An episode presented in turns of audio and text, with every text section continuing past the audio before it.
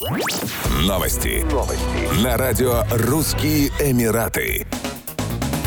Житель Дубая предстал перед судом за кражу мобильного телефона своей любовницы с последующей публикацией ее интимных фотографий в социальных сетях. Как говорится в материалах дела, он также отправил непристойные фотографии мужу своей подруги. Как установила дубайская прокуратура, таким образом мужчина пытался свести счеты с замужней женщиной, с которой он состоял в романтических отношениях, после того, как та решила разорвать связь. В суде потерпевшая заявила, что обвиняемый выхватил телефон из ее рук во время их последнего свидания и угрожал разрушить ее брак, если она не вернется к нему. Уголовное преступление, отметили в прокуратуре, заключается в угрозах женщине и публикации порнографических материалов. Дубайская полиция предостерегла население от хранения непристойных фотографий или видеороликов в памяти смартфонов и на других электронных носителях, поскольку наличие этих материалов делает людей уязвимыми для шантажистов. Кроме того, законом запрещено публиковать подобные фото и видео.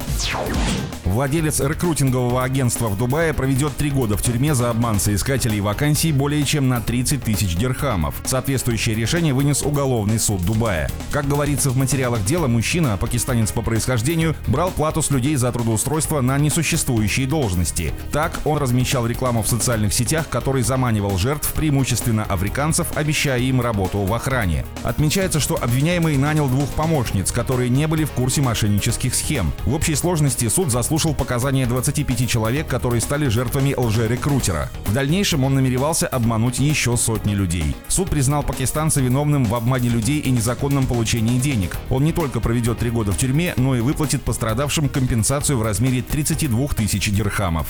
Еще больше новостей читайте на сайте RussianEmirates.com